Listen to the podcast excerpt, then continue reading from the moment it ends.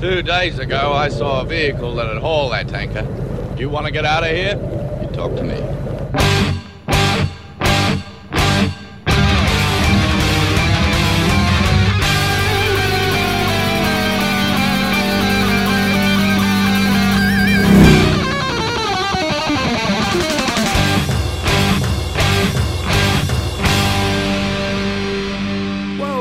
Mad Max Minute, where we scramble to prepare for uninvited guests in Mad Max 2 The Road Warrior one minute at a time. I'm Rick, And I'm Julia. and today we're talking about minute 29, which begins with the mechanic admiring Max's car, and it ends with Max being handcuffed to a rail by Virginia. When we left off yesterday, we were wondering about this situation of them getting the car inside. And when they received that order, they hadn't really talked to Max at all. The mechanic and the mechanic's assistant and all the people that are towing Max's car into the compound, they're all operating on that original order. They haven't been updated that Pappagallo has ordered everyone that they need to get rid of Max. right. So the question remains, are they going to just give him back his car, which is the right thing to do, or are they going to kick him out of the compound without his vehicle, which is tantamount to just killing him? Or are they just going to kill him? That is always an option. They could just drag him outside the compound, stand him at the edge of the moat, and just murk him right there. Who? I feel that's... like I feel like Virginia would be okay with that move. Oh, I- I, yeah, feel like she- she would do it. She could have done it right then and there. And I'm kind of surprised she didn't. If he had meant for Max to be essentially executed, Virginia could have done it right then and there and saved everybody all sorts of trouble and time and whatnot. It really is left up to conjecture what was going to happen because in this minute we get distracted by things going on outside the mm-hmm. wall. We really are just left up to our own analysis. I think that they were going to just kind of push him out the front door without his car. And that's that. Yeah. I think they were going to keep the car. I think the mechanic took a liking to the car. And they did just lose four vehicles that and morning. Yes, they did. So they need vehicles. That's it's a good one. And they don't need another mouth to feed, although they did just lose eight mouths to feed. Yeah. So gaining one more isn't a horrible thing, but given the opportunity, I'm sure they'd rather not gain one more. Yeah, I think they're going to keep the car, not keep Max. That but I don't think me. they were going to straight up execute him. So I think kind of middle middle ground. I mean, it's nice that we don't have to find out what they were going to do because mm-hmm. of the convenient re-arrival of the horde. We've got that lookout at the end of the minute that yells that they're coming back. It occurs to me that at this point that when Pappagallo said get rid of him, they still haven't heard the story of who he is. Exactly. They think he's a marauder. They think that maybe by just pushing him out the front door, it wouldn't be tantamount to murder, that he would just be going back to his people. That's a good point. But then again, if they think that he's just going to go back to his people, why would they set him free? That's another good point. I'm kind of back to the execution thing. If he was a marauder, like some of them think he is, giving him back to the horde, he just saw inside of their compound. And so it'd be mm-hmm. incredibly foolish for him to go back to the horde because he'd have all of this intel to give them. Maybe it was a setup. Maybe a marauder was given a mostly dead person to take back as a peace offering so that he could get inside and see what's going on. Yeah. I mean, that's not the case. No. But I can see how they would think that. Yes. Oh, Game of Thrones. Because we haven't talked about that in a couple of minutes.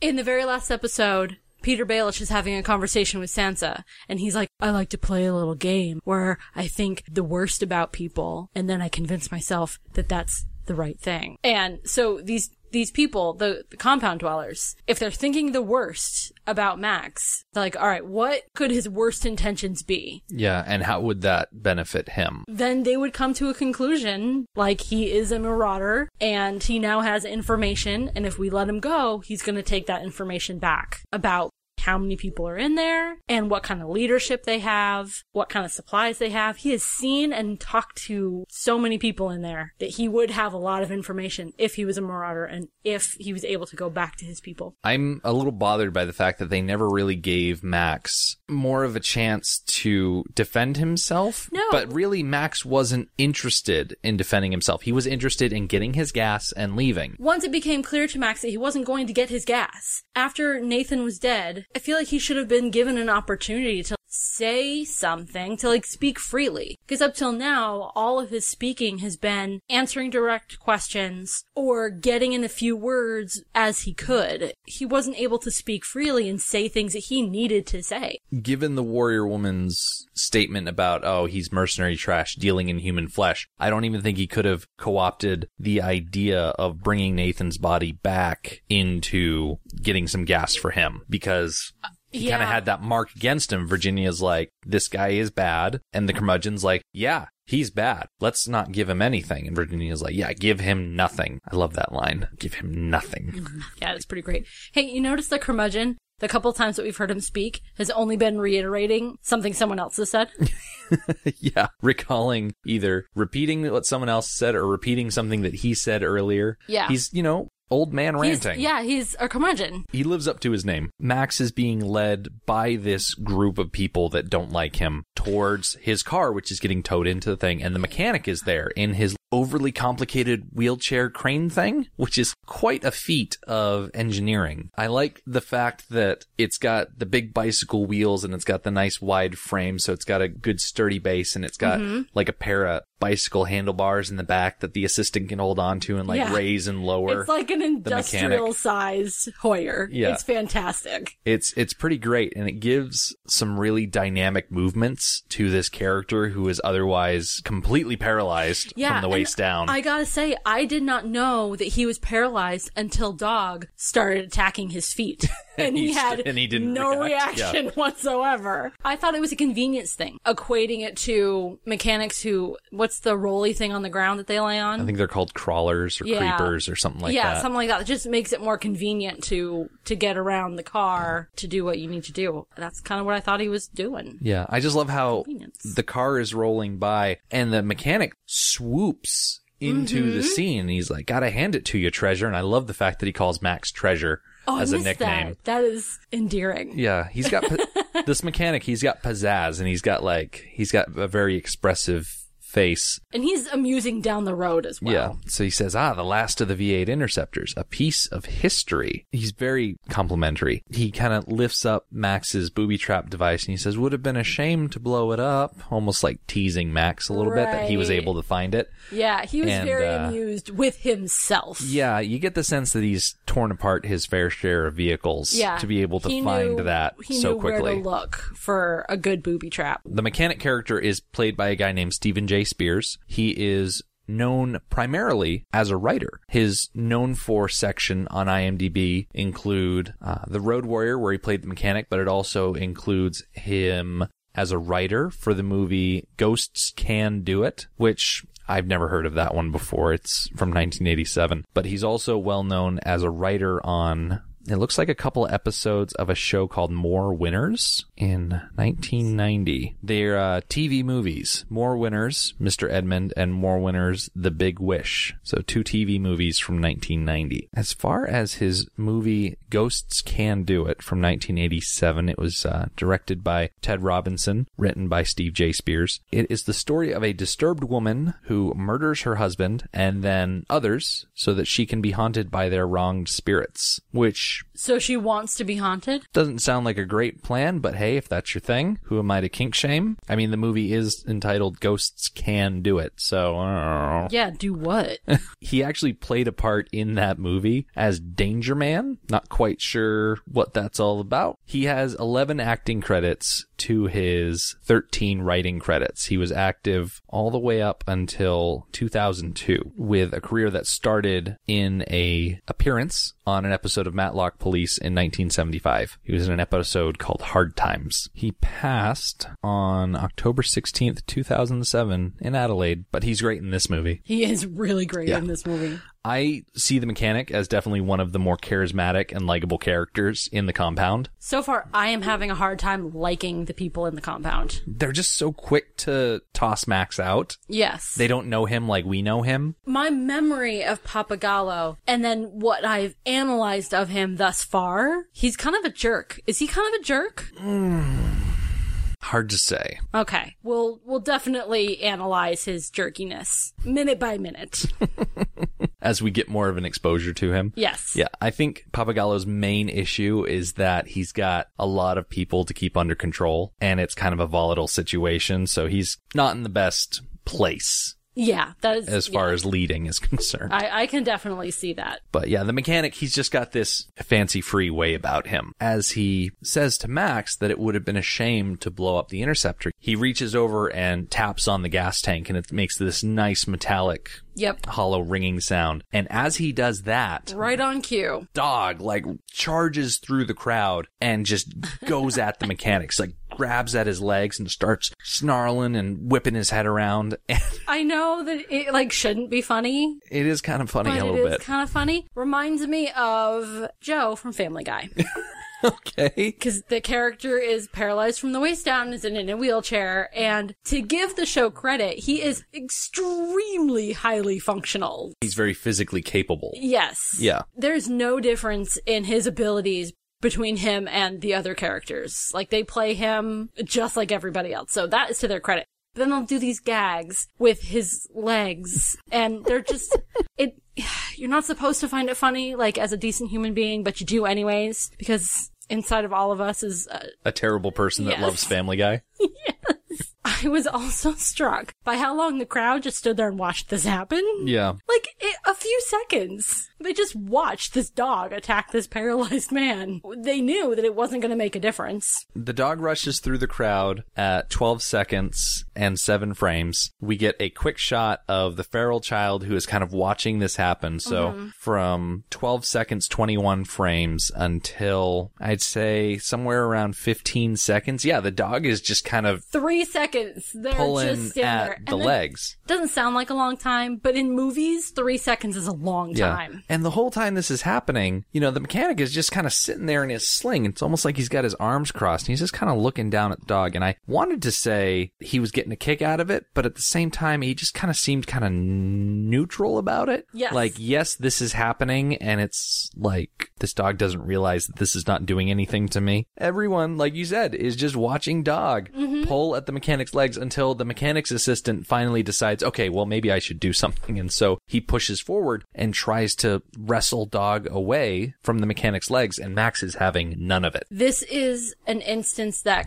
is kind of mirrored by the next event in this minute where everything just turns to chaos. Everybody's moving around trying to accomplish something. I feel like it's packed in such a small space. At the very center of it all, you have this dog that is in attack mode. It's very unsettling. Yeah, it's kind of claustrophobic. Right. There's a lot of weapons going on. There's a lot of people in the frame. Yes, a lot of people who would not mind using those weapons. At the same time as I recognize that it is a very chaotic scene, at the same time it's also very sweet because Yes. Max is being held by all these people and he breaks free of them so that he can pull the mechanic's assistant off of Dog and he can get his arms around Dog and get Dog calmed down. Yes. Because Dog is in protect mode. Mm-hmm. Dog has recognized that the mechanic is a threat to the black on black, and the black on black is an extension of Max, and so the dog needs to protect the car. So Max needs to like calm Dog down and be like, no, it's okay, it's okay, calm down, calm down. In order to do that, he's got to push other people off, and these compound dwellers are like pulling at his jacket and every part of him, trying to like keep weapons on him. it says something really sweet about Max. He risks his life to do that.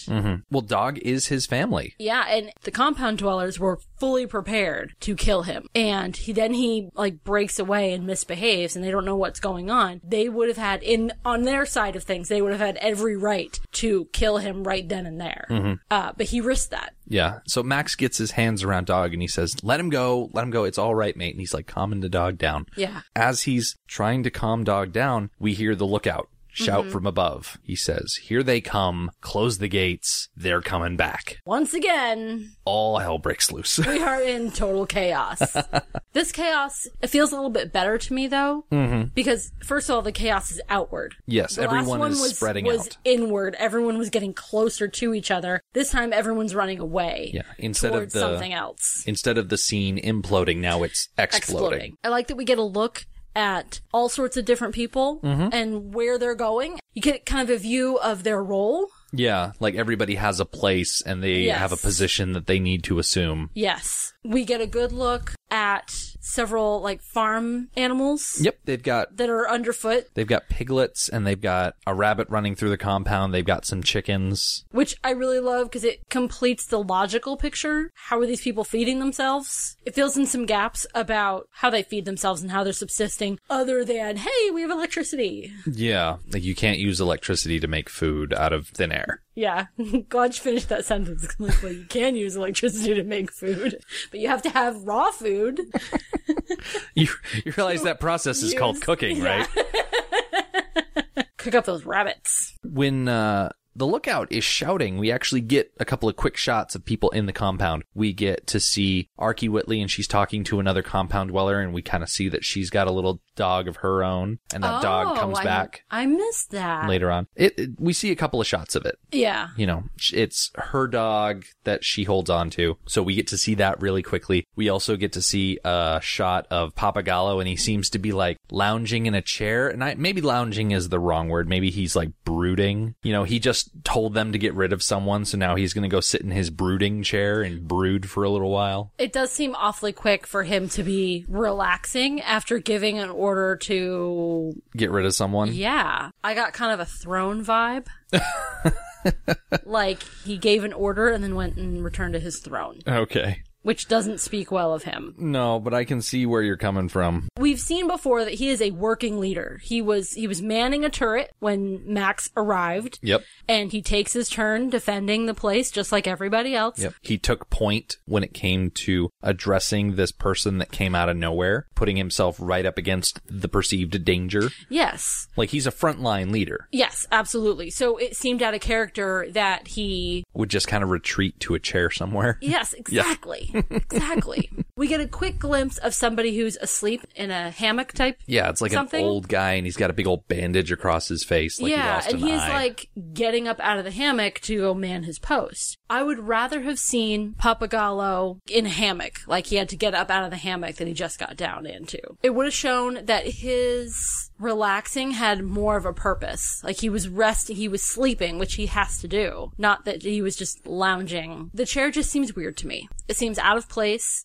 Okay. I don't like it. I kind of see it as just part of his character because we're going to see later on in the movie when he makes a decision that's could be considered a tough one. Okay. He goes off and in the case of the later scene, he sits off in a chair and he kind of fiddles with a, I think it's an hourglass or something like that. And so this idea of him retreating to think Ah, is just- thinking chair. part of what he does. So All right, I I, feel like this it. is our first instance of that habit that we're going to see later on. Okay, I'll buy a thinking chair. Yeah, but it also kind of looks like he's brooding. Everyone is running and scrambling. They pull the interceptor and the mechanic out of the way so that they can close the bus gate. Do you find it odd that this whole time they left the bus gate open? Um, a little bit. I would have expected that they closed it as soon as they got the car inside. They would have closed it right away. But at the same time, there was no perceived danger in sight and they had the lookout. So it kind of makes sense that they would leave it open so that they could pull the car inside. But yeah, as they